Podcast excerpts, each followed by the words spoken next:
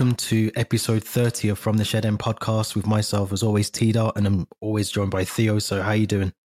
I'm good, thanks. Um, for those watching on YouTube, can see that it's a new background. So, I finally moved into my new flat, which I'm happy about. Settled in over the weekend, so I'm doing good. How about you?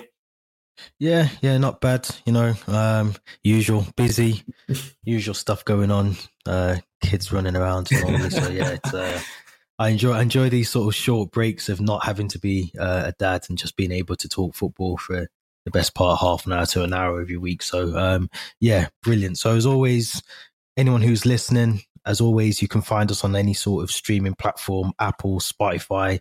Um, you can search for us from the Shed End. Listen to our previous episodes and also today's episode as well while we're recording. You can can watch that live on YouTube as well. So we're on from the shed end on YouTube as well. If you just give us a search on Google on YouTube, you should find us. Um, on Instagram, it's slightly different. We're at from the shed end with underscores between each of the words. So again, I think one of our posts hit over 4,000 likes over the weekend. Uh, marvelous Mendy, which we'll get onto later. But um, yeah, give us a like on there. Um, follow our content. I know Theo does a lot of work on there. So yeah, subscribe to YouTube and all that stuff as well. So let's let's get into to Brentford Saturday.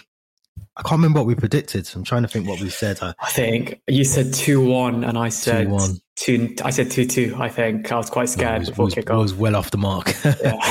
um, but it was a good. I mean, it was a good game nonetheless. It was still a good game. Um, there's still cracks in there for me. But what? Let, us get your thoughts first. What What did you think about uh, what I thought was a very good Brentford side? What What did you think? Well, firstly, I'm, I was very close to getting a ticket for that game. It proved quite difficult to get hold of one. But I'm actually glad I was watching it on my laptop and not in the stadium because my heart would have struggled with that game, especially that last 20 minutes of that second half. My God. But no, it was it was a very good defense. Defense. Uh, we were set out very well defensively. I felt. Um, and credit to Brentford. I felt in the first half, I thought we'd wrap the game up quite comfortably. In the second half, watching that first 45 minutes, they, they couldn't really get the ball much. I think they might have just had one shot, being that when Mbeumo hit the post.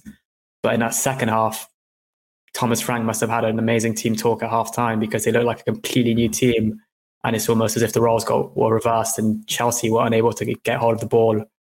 Um, so, and you know, they just didn't really allow us to play our football in that second half. And it was a really, really tough watch as a Chelsea fan. You know, countless, you know, attacks in our penalty box, having to like boot it away. And it felt like pinball at times. As soon as we'd clear it, they'd be back in. And it was not, it was uncomfortable to watch. But yeah, Mendy, Mendy was fantastic. Absolutely fantastic. I think a couple episodes ago, I was rel- a bit critical about his distribution. And that's just me as a Chelsea fan wanting him to almost be, you know, the best goalkeeper in the world, which I still think he is based on form. But if he really wants to cement that position as the best goalkeeper in the, in the world, which we saw in that game against Brentford, I don't think any other keeper is making all those saves that he did.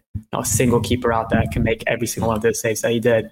Even the Alissons, Neuers, Edersons, I think they're conceding one of those shots at least. Um, but if he works on his distribution, which I still think we saw a couple of times in that Brentford game, him clearing it and it just reaching a Brentford midfielder, but that's just me being very critical because I want him to be really, really good. But no, overall, really good three points away to Brentford. Um, we saw that they're a tricky side to face with the results that they got against Liverpool and Arsenal at their stadium. So I think to come out with a 1 0 win, a clean sheet, and um, a very tricky referee as well, which we didn't speak about, which um, in the end. I thought he'd done well. I thought he'd done he okay. Did well. He did well. Yeah, I think yeah. He, I was actually quite pleasantly surprised, and it almost feels like it's going to be some kind of end of the world, you know, clean sheet and Anthony Taylor as referee for Chelsea fans. It feels like it's hard to comprehend, but um, but no, really, really good three points. Yeah, no, I, I agree. I think based on the um, the changes that were sort of forced on Tuchel in terms of Rudiger not being fully fit, um, Malang coming in and having his debut as well, which I thought he played brilliant. Ruben Loftus Cheek getting another start as well. It was it was always going to be difficult, I think, going to to Brentford because we we've already seen what they can do to to big teams such as Liverpool, and also again our opening game of the season against Arsenal. So I think it was always going to be a difficult game. Um, you, you mentioned Mbeumo as well. I think he was more instrumental in Brentford's attack than maybe an Ivan Toney, who I expected a little bit more from in that game. But I, I thought we'd done really well, and I was I was really impressed with Loftus Cheek uh, first half, especially. I thought he was arguably man of the match for, for me. If there wasn't Mendy on the pitch, I think he, he played really well. But um, yeah, I think one thing that does, and I've, I've mentioned it on here before, one thing that does worry me is the fact that we, you know, we're top of the league. I'm happy about that. I think we've conceded three goals, scored 16. Um, is it 19 points we're on now? I think. Um, just, yeah, I think I'm not too sure. Something like that. Yeah. But we're still not playing good football. And and I know it sounds. I was talking to on a separate podcast on Sunday, and you know, I was almost getting, um, you know, not ridiculed, but I was almost, you know, should be. I should be happy that I'm sort of, you know, we're top of the league, which I am, and I'm, I'm not sort of. But I, I watch Liverpool and I watch the way they play, and albeit against a Watford side or whoever, but they they just look a better team than we do. We're, we're top of the league, which I'm grateful for, but I just look at the likes of Liverpool, how they play. They look more solid, and and something still isn't clicking for me. You know, we're, we're sort of relying on I think 17 goal scores we've had or something this season already. Something just isn't clicking, and I don't know whether it's. I'm, I'm assuming it's obviously something that we're not getting the best out of Lukaku, which I'm sure mm-hmm. we've, we've mentioned on here before. But you know, relying again, relying on Ben Chilwell sounds bad, but you know, a Ben Chilwell goal in a, in a game like that. I expected a bit more from you know Lukaku and um, maybe give Kai Havertz a chance. You know, he hasn't really had a, a, real consistent run of games to to prove what he can actually do for the squad as well. Ziyech missing, Pulisic missing as well. It, it just seems like something isn't really clicking with the squad at the moment.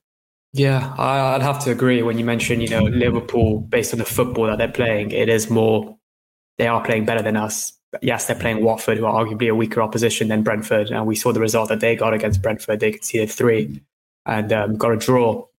But I still have to agree, something's just not clicking, especially when you compared it to maybe our opening four games of the season the Palace win, the Arsenal away win, the first half of that Liverpool game before the sending off, and maybe yeah. the, the Villa game at home. Those three games, I thought, you know, four game, three or four games, we are playing our football. This is the football that we'll play under Tuchel. But kind of since then, it's almost something's not right. And I, I don't know if it's because Lukaku's not scoring or getting the service he was getting compared to those four games, or if, you know, the midfielders just aren't really contributing to attacks. But I don't know. But I, I feel like once we get Loftus Cheek, you know, fully into these games, which he is now, I think, yep. and we get maybe a player like Reece James back who got injured in that first half of the City game, who I still think is uh, probably one of our most creative players alongside Mount based purely based on his delivery and you know yeah. Lukaku's aerial ability, I think then maybe we'll start seeing some some goals from our, our forwards. But um, but yeah, I think the Malmo game, the Norwich game, and I think Southampton in a cup are hopefully games where we should be you know rotating a little. I want to say maybe giving Lukaku a rest. He's been playing a lot of football.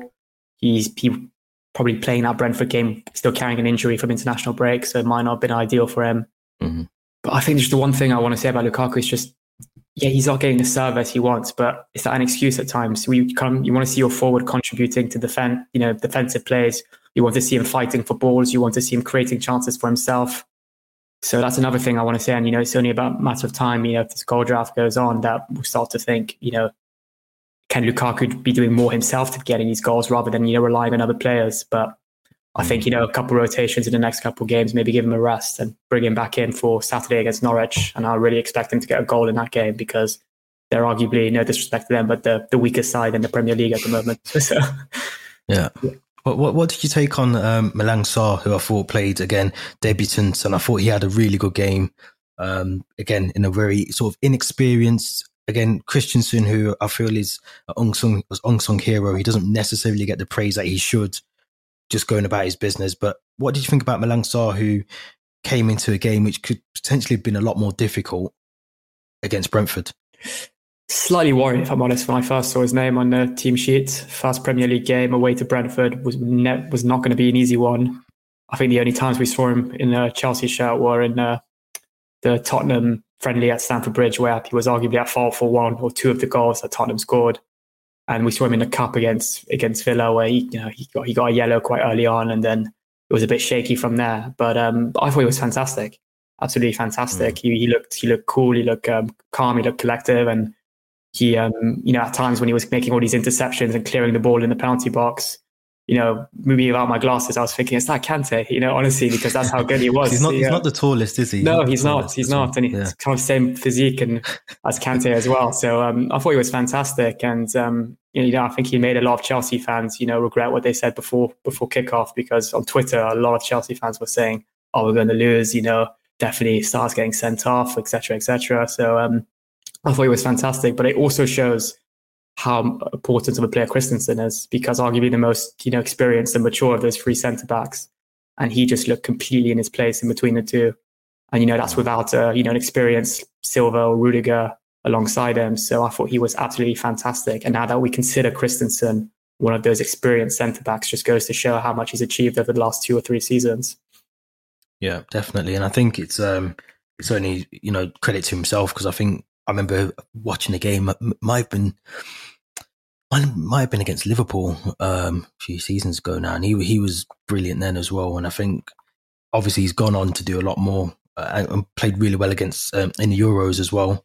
So it's only credit to himself. But even Chalobah as well, I thought played really yeah. well as well. Having those three at the back, missing Silva, uh, Rudiger, who who again, you know, I'm sure would have played. I think he came back the day of the game. I think. Um, so mm. he, he, wouldn't have been able to play. But I just think not having those in there, but having someone like Christensen definitely helped the two.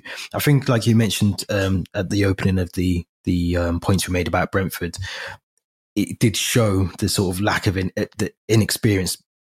Maybe the last 20, 15 minutes of the game, it was, you know, all hands on deck and it was literally just an a, a literally an assault on Chelsea all the time. You know, literally just we couldn't get the ball out of our half. And I think bringing on Reece James, I think I mentioned during the game, you know, that had needed to happen ten mm. minutes before because I think you just need you do need to sometimes switch it up at the back and. I think Reece James coming on, he's got the experience to do that as well. So, um, but not to take away from Chilwell. I know I mentioned, mm. you know, relying on Chilwell goals. You know, he got one in internationals, I think, before that. He got the goal before the internationals as well. So to to have um, someone who can do that, we we spoke about how you know good Marcos Alonso has been this season, but now the tables have turned because now we're talking about Ben Chilwell, who's kind of keeping Marcos Alonso out the squad. So um, that's again, I always say on here, that's a brilliant headache to have. I think as a manager, you know, you've got two arguably very decent, you know, left-sided players um, that can play in a, you know the same position as well. Yeah, definitely. Ben Chilwell, three goals in his last three games. It would almost seem foolish not to start him in that game, even though Marcos Alonso was on form at the Nations League games for Spain.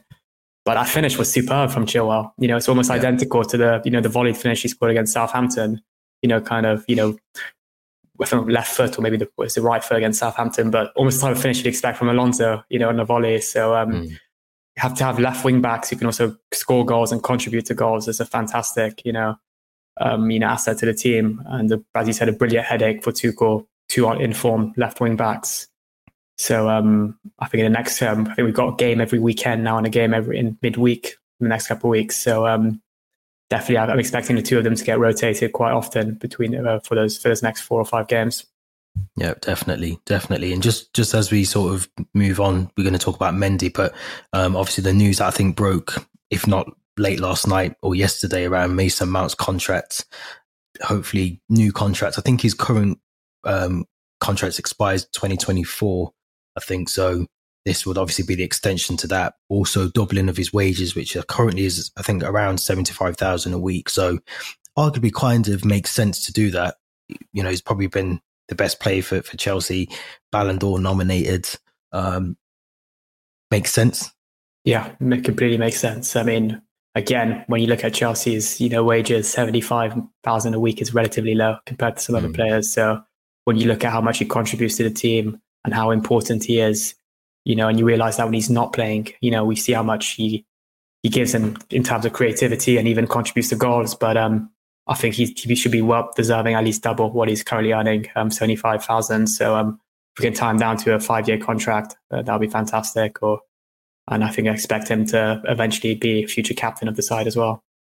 Yeah, I'd have to agree with that 100%. And obviously, we, we still we talk about we seem to talk about Rudiger quite a bit on on here, not just in terms of contracts contractual talks, but in terms of his performance. But is he really worth a four hundred thousand pound a week contract? I, would have to say no.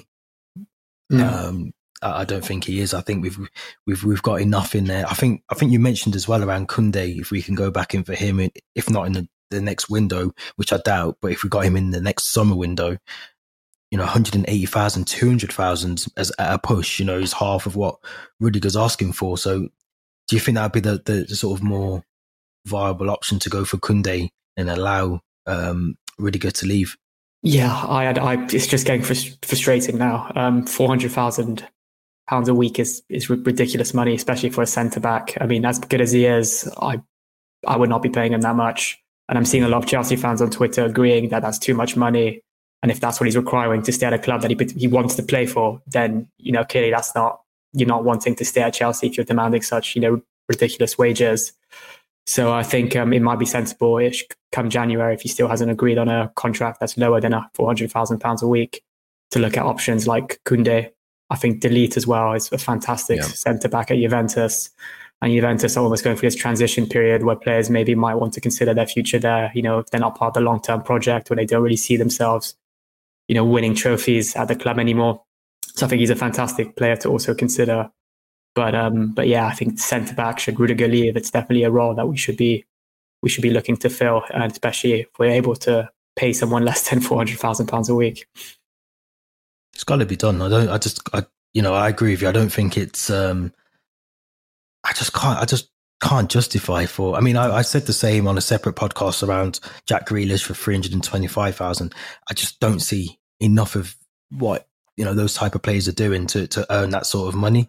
Mo Salah, I think, is due to get half a half a million a week contract, which is kind of been floated around on the table. I understand that because of what he's done over the last you know three or four seasons and what he's doing at the moment as well for Liverpool. But to to see Rudiger, who yes is playing brilliantly at the moment, he's in form, but then I look at a Mesut Ozil who um, you know, how it ended obviously was a bit bad, but in terms of when he was on, well, I'll use Patrick Aubameyang actually is even better example, who signed a contract for big, big wages and did nothing for Arsenal for, you know, six, seven months, albeit he scored yesterday. But, you know, you don't, you get my point. He doesn't, he doesn't do it enough. And I think Rudiger could be in that bracket where, you know, he might give us five games, which is 400 grand's worth of, you know, that type of player, but he's not doing it consistently all season. And I think that's, you know, he's not a world class centre back for me. He's not. He's not that level of, of centre back. And for a world class centre back, I would pay four hundred thousand a week because they're they're indispensable. You know, you can't just go and get another one.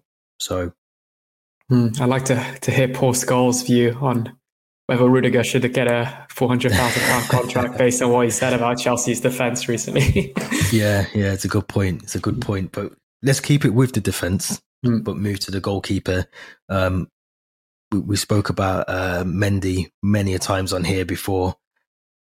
How has Mendy not been nominated for a Ballon d'Or? This is this is actually it was only up until I think we well I know we spoke about it before, but just thinking about it, even looking at the Brentford game, how is he not even in contention for the Ballon d'Or? I'm not I'm, I'm not sure which goalkeepers are. I'm going to say Donnarumma must be in there. He's um, the only um, one. He's the only goalkeeper that's been nominated. But the fact the goalkeeper has been nominated means that yeah. they they're able to be nominated. Yeah, yeah. which makes it even more stupid that Edouard Mendy's not on that list. Yeah, and a player I'm like just in shock. Yeah, a player like Gerard Moreno from Villarreal is, is on that list, but you know Edouard Mendy's not. It's like, ah, oh, it's it's it's it's shocking. It's shocking. I think I think even going back to, to last season, um, Champions League, I think maybe it was four goals conceded or in the whole campaign of of the Champions League. Um, I'm sure it was it was it was below five. I, I can probably yeah. put my house on that. That it was below five goals that we think we conceded.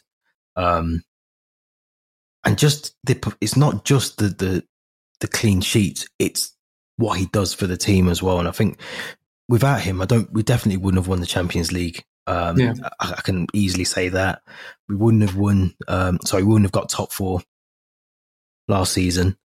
So I just look at and a lot of people are fixed on stats, and I, am not really a stats guy. I, am not. I look at them, but I, I, like to just physically watch a player and see what he can do. Arguably, Mendy's got to be. He's got to be in that that bracket of of you know. Uh, we talk about Ederson, um, Alisson from Liverpool as well. Donnarumma, uh, we might put him in there as well. Courtois, maybe on his day, is is a you know he's a good goalkeeper still.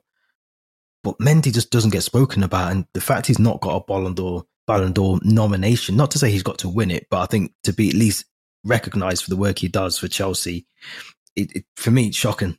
It is, yeah. I mean, I think he was very humble in what he said, kind of saying, "I'm still very honoured to be nominated the top ten best goalkeepers in the world for the I think it's the Yash, Yashin the Yashin Trophy." Or, but I mean, I, I, you just said you're not, you don't really look into stats. I don't either. I rather watch the game and look at you know what I see on the on the pitch rather than base it on stats. But if you want to base look at stats, I think this season taking away penalties, he saved 96% of the shots he's faced. I think he's only, he's only conceded one goal from open play, which was the the one against Man City in the Premier League. And then I think another stat was um, we've won our last seven away London derbies. Yeah. And I think Mendy's played in about six of the, the seven, and we only conceded one goal in those seven games. If so that doesn't if that doesn't get you at least around the table of the discussion for a Ballon d'Or, I don't know what does because yeah. You know. I mean, Donnarumma, fantastic goalkeeper. Don't get me wrong, but he spent you know, the first six months of the year at AC Milan, who kind of had a better 2000 end of 2020 than 2021, and they, mm. you know, they, they kind of let Inter win the, the the Serie A and then fantastic Euros. But then again, Mendy he won the Champions League. He's he's you know, he's keeping he's he's he's playing really well for Senegal when on international duty. He started the season really well, whereas Donnarumma's yeah. kind of still you know switching around with Navas for that first for that number one jersey. So I don't know. It's it's it's annoying, but I'm kind of because I I, I play goalkeeper for my five side. I know, like, I would love, regardless of who the goalkeeper is, to see a goalkeeper one day win the Ballon d'Or. Yep. So I mean, it would be really special, especially if it's a Chelsea goalkeeper. And if you base it on form at the moment, there's no keeper that's more informed than Edouard Mendy. So I'm shocked. yeah, I think. I mean, he's still relatively young for a goalkeeper. Mm. And I think as long as he keeps his consistency up, I can't see that they can still ignore it. I think he's, you know, he's arguably going to, for me at the moment, he's world class. So I know not everyone agrees with that statement, but if he carries on the, the form that he's got and, and develops his game even more, you know, you, there's only so long that I think those kind of governing bodies and um, can, can ignore him. I think he's just too good of a goalkeeper to be ignored and not not be mentioned as one of the great and one of the world class goalkeepers that we've got in Europe at the moment, if not the world. So, uh, yeah, you know, as long as he keeps doing that.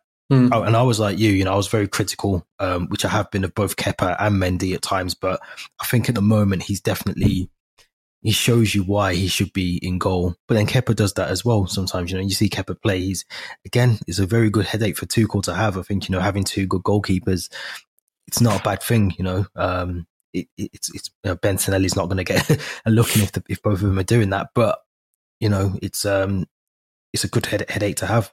Yeah, I mean, as as good as Kepa is, January African Cup of Nations will be letting um, Mendy join up with the Senegalese squad for a month, I think, mm. which is, I don't want to say worrying because I know I think January it you is. get a few, maybe it is, but you, I think you get a few yeah. FA Cup games, you know, opening round FA Cup games. And mm. I need to look at the list of fixtures, but um, yeah, you'd want Mendy during that period. So um, it is um, going to be quite an interesting time. And I think having Bettinelli on the bench in that um, in that period as well was never even played a Chelsea game, yeah. if it does come on, should there be a Kepa injury or something, you're looking back at the Ross Turnbull days or, you know, something like that, which is a bit worrying as well. Yeah, no, I think, I, uh, I mean, we talk about Kepa and I, I think we, well, I do. I, I, still think of Kepa as that sort of young goalkeeper that came, and I know I've spoke about him on here, that he's obviously matured a lot as a person as well as a goalkeeper. And I think I hope Senegal get knocked out early. Let's be honest. We want them out the first game, the first opportunity they can get knocked out. We want them knocked out so we can get Mendy back as a selfish point of view from Chelsea. Um, but no, I think Kepa's got enough about him. I think he'll be, um, I think he'll do just as good as a job, to be fair. Um, but you did mention Kepa, and I wouldn't be surprised if we see Kepa um, tomorrow night. Chelsea versus Malmo, Champions League is back. I was reading earlier. I think um, there is going to be some changes. I think maybe Saul Niguez might come back in. Silva, who hasn't really featured, um, trying to think of his last game, but obviously he didn't play against Brentford because he couldn't. Um, Kai Havertz, I think Lukaku to be rested. I think those are the kind of key changes which have been spoken about so far. But I think Malmo haven't won a game so far if memory serves me correct. I don't think they've won any of their Champions League, the, the two Champions League games they've played. I think they've conceded seven goals. There's zero points. Surely this is a game which we dominate and we, we win.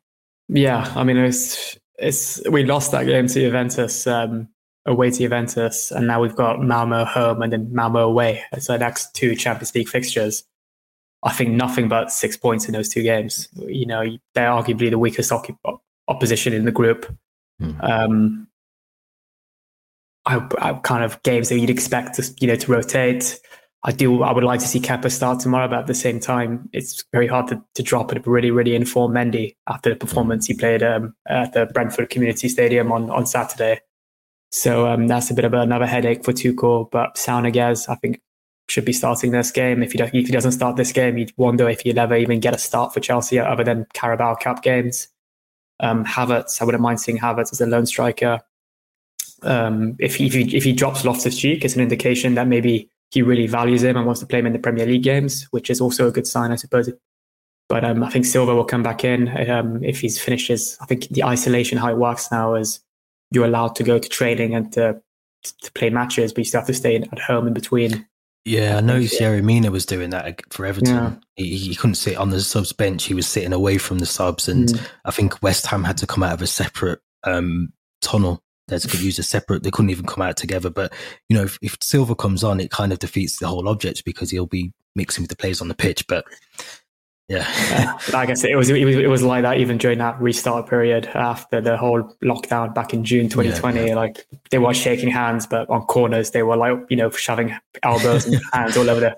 I don't know, but um, but yeah, I think the back line will be a bit different. Um, I think Rudiger's mm. back now. I think Ziyech will start. You know, if he's he's yeah, recovered from his he's recovered from his headache. Um. But yeah, there'll be lots of changes. Um, I think going back from on memory, we played them last. I think in the Europa League when we um, back in the Sarri days. It was it was two one yep. win, um, two one win away, and a three 0 win at Stamford Bridge. I think Barkley scored a free kick in that, if I remember. It's a so, good shout for him to start again as well. Yeah. I think he's, he's, another name I'd like to see. If we do drop Loftus Cheek, which it isn't actually a bad thing because, albeit Norwich are, you know, a, team there for the taking. I think giving some minutes to someone like Barkley, like you mentioned, Havertz as well, who I think would be um, a good opportunity, not just to rest Lukaku, but to see what Havertz can potentially do as well. Um, I think that'd be good. I think it'd be really good, and maybe even give Alonso some some minutes, mm. some game time as well, because you know Chil has played, you know, those sort of back to back Chelsea games with the international in between. And I think just giving Alonso a bit of, of game time, keeping him fresh as well. I think that's the key thing. You know, you don't want to sort of not play them, and then they, you know, you need them at one point, and they're just not up to the speed of the game.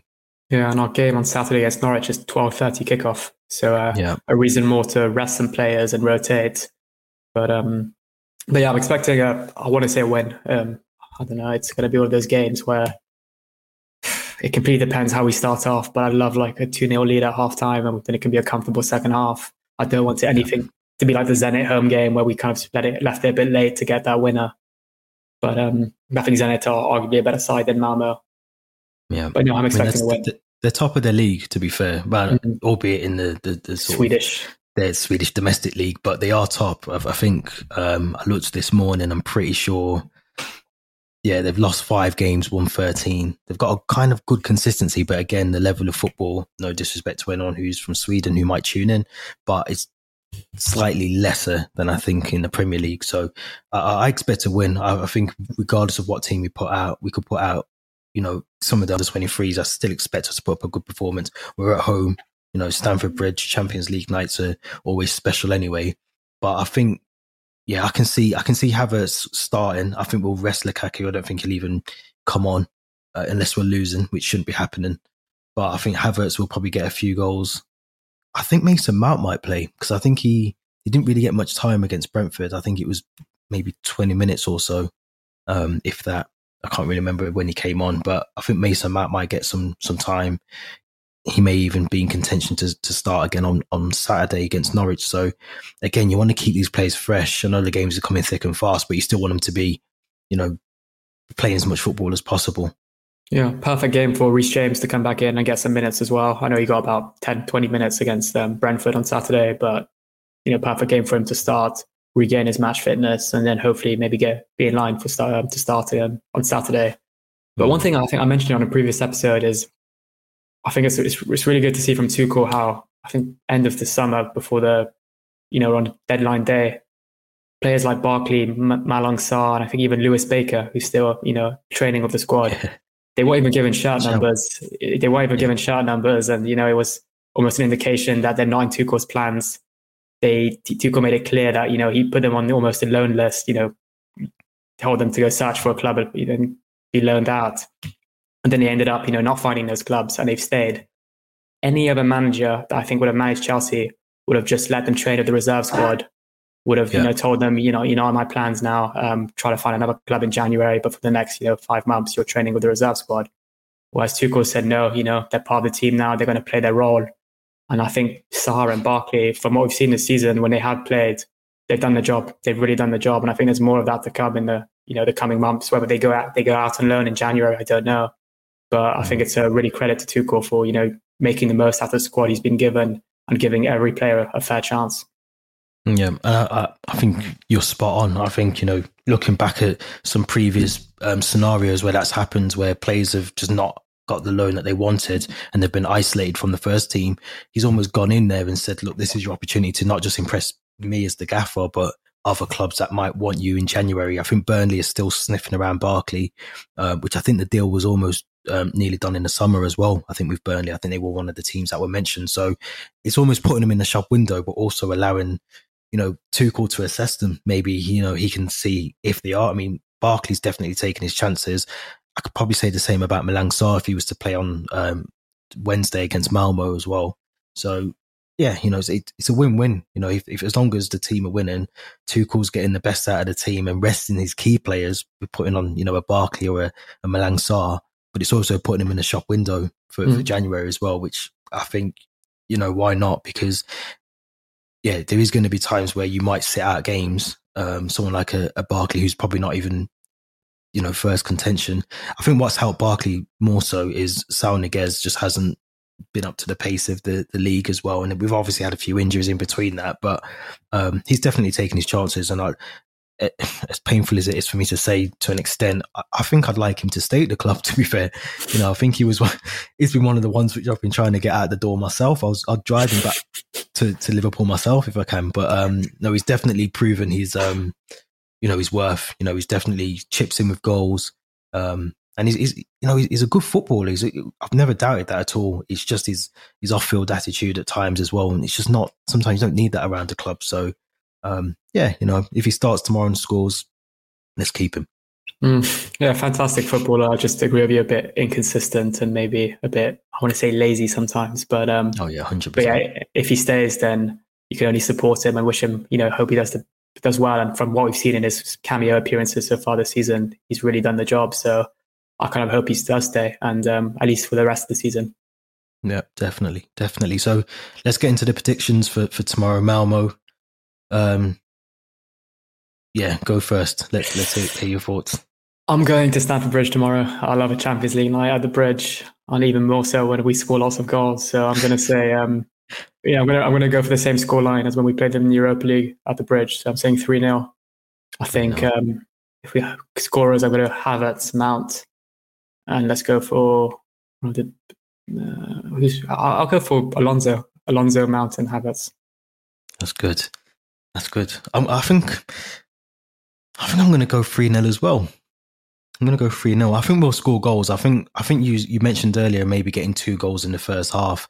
I can see that happening. I think if we if we attack like one, I know we can. And I think if we don't play Lukaku, I think we'll have that option to attack a bit more, which sounds weird, but if we've got a sort of that false nine, I think that's to work really well.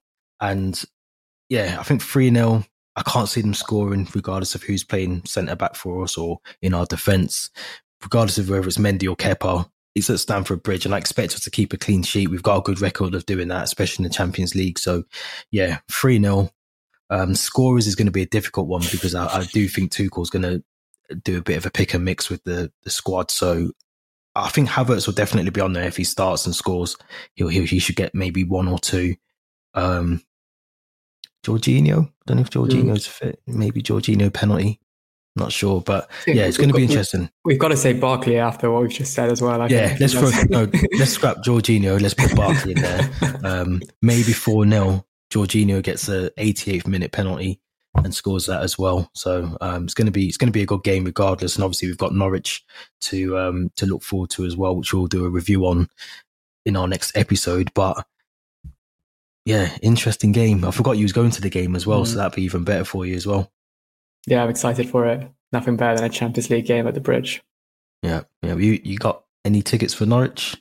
Yeah, Norwich, Southampton, and the Cup next week. Then I managed to get five tickets for the Chelsea Juventus game. Got yeah, tickets yeah. for Chelsea Man U, so I'm set for the next month. yeah, you go. You're busy, busy guy, busy guy. um, hopefully you'll still be joining us on on the pod every I week. Will. I will. um, but yeah, as I mentioned at the start of the episode, you can you can definitely follow us as well on um, at From the Shed End on Twitter. If you search for us on YouTube, it's the same From the Shed End podcast, and on Instagram, it's at From the Shed End with underscores between each of the words. So give us a like, subscribe, comment. Definitely interact with us. Let us know your thoughts as well. And as I mentioned before, we'll have um, the Norwich game, which is our, our next game. Hopefully, we can get three points at that fixture as well. That'll be episode 31. But this has been episode 30. Theo, as always, thank you for joining me. Um, always a pleasure. And I know you do a lot of work on the socials as well. So appreciate all of that. But um, yeah, this has been episode 30 from the Shed End podcast with myself, T. Dot and Theo. Thank you for listening.